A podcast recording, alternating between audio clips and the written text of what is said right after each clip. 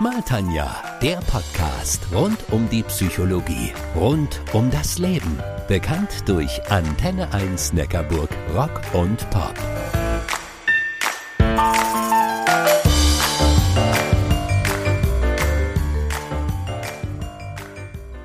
Zeit für ein bisschen Psychologie.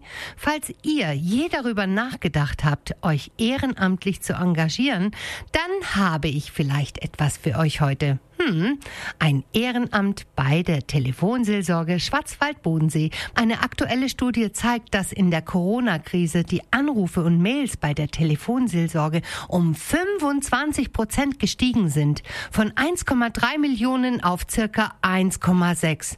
Und dabei muss man sich mal bewusst machen, dass dieses Pensum zum allergrößten Teil von Ehrenamtlichen gemeistert wird. Ich habe mich gefragt, was sind das für tolle Menschen, die sich dort ehrenamtlich einbringen und wie werden sie für das Ehrenamt ausgebildet? Darüber unterhalte ich mich heute mit Anja.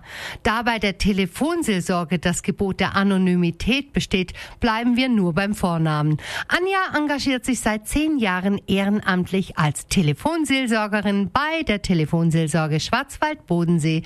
Hallo Anja, herzlich willkommen. Danke, dass Sie sich heute die Zeit nehmen. Hallo, danke für die Einladung. Freut mich sehr. Das Ehrenamt oder wie man es ja jetzt so häufig hört, das freiwillige Engagement hat ja in Deutschland eine lange Tradition und bei uns in Baden-Württemberg ganz besonders mit einer Engagementquote von circa sechsundvierzig Prozent liegt Baden-Württemberg auf Platz eins. Der Einstieg beginnt oft im Jugendalter. Wie sind Sie denn zum Ehrenamt bei der Telefonseelsorge gekommen? Ich war neu zugezogen, kannte niemanden am Ort und habe in der Tagespresse eine Anzeige gesehen, die Telefonseelsorge sucht Ehrenamtliche. Es gab einen Infoabend. Ich hatte Zeit, bin hingegangen, habe Menschen kennengelernt und Feuer gefangen. Wow. Anja, wann hatten Sie zum ersten Mal das Gefühl, dass Sie Lust dazu haben, sich ehrenamtlich zu engagieren und anderen zu helfen? Ehrenamtliches Engagement hat mich seit dem Teenageralter begleitet, immer mal mit Pausen und an unterschiedlichen Stellen, aber war eigentlich immer da. Sie sind ja seit zehn Jahren bei der Telefonseelsorge tätig. Es gibt ja wirklich viele Möglichkeiten für ein freiwilliges Engagement. Warum haben Sie sich damals für genau dieses Ehrenamt entschieden? Da haben mich unterschiedliche Dinge dran gereizt. Es ist anspruchsvoll und ich habe ziemlich schnell gelernt, es ist ein Ehrenamt, bei dem nicht nur ich etwas gebe, sondern ganz viel zurückbekomme. Und was die Ausbildung anlangt, was die eigene Entwicklung anlangt und auch das Feedback, das von unseren Ratsuchenden kommt. Kann eigentlich jeder, der will, Seelsorger werden oder welche Voraussetzungen muss ich da mitbringen? Sich um die Mitmenschen kümmern, um deren Seele, ja, ich glaube, das kann jeder.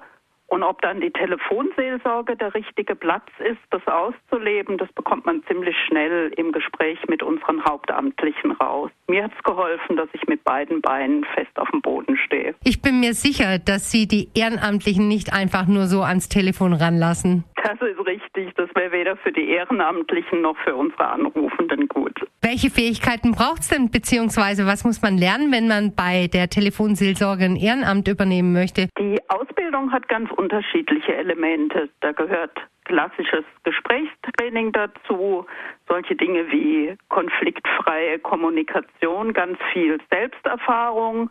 In meinem Ausbildungskurs gab es viele Rollenspiele und dann natürlich Hospitieren bei erfahrenen Telefonseelsorgerinnen und Telefonseelsorgern, um es dann auch mal wirklich live zu erleben. Wie verläuft denn so eine Ausbildung bei euch? Das ist ganz unterschiedlich organisiert.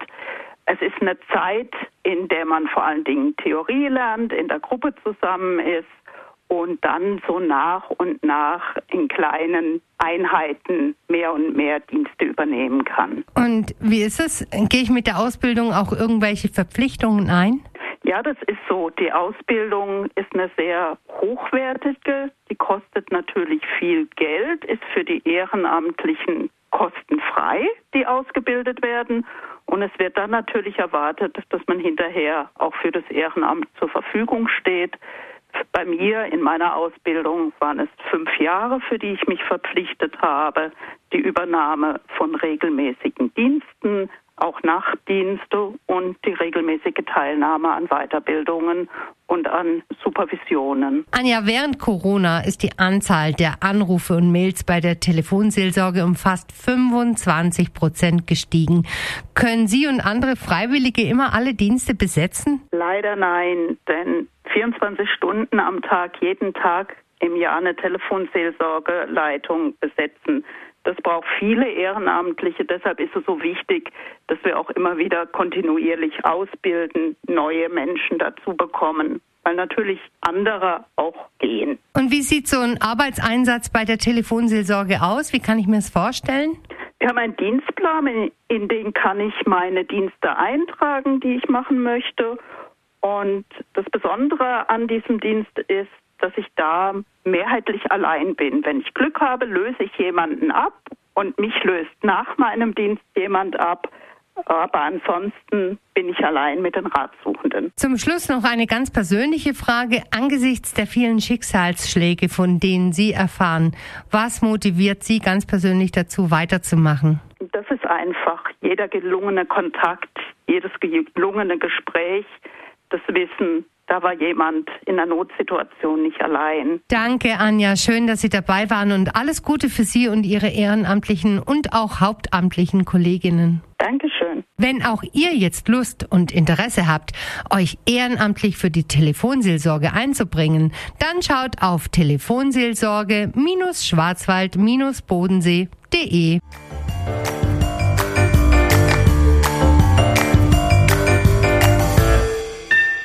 Das war Sag mal Tanja, der Podcast rund um die Psychologie, rund um das Leben. Bekannt durch Antenne eins Neckarburg, Rock und Pop.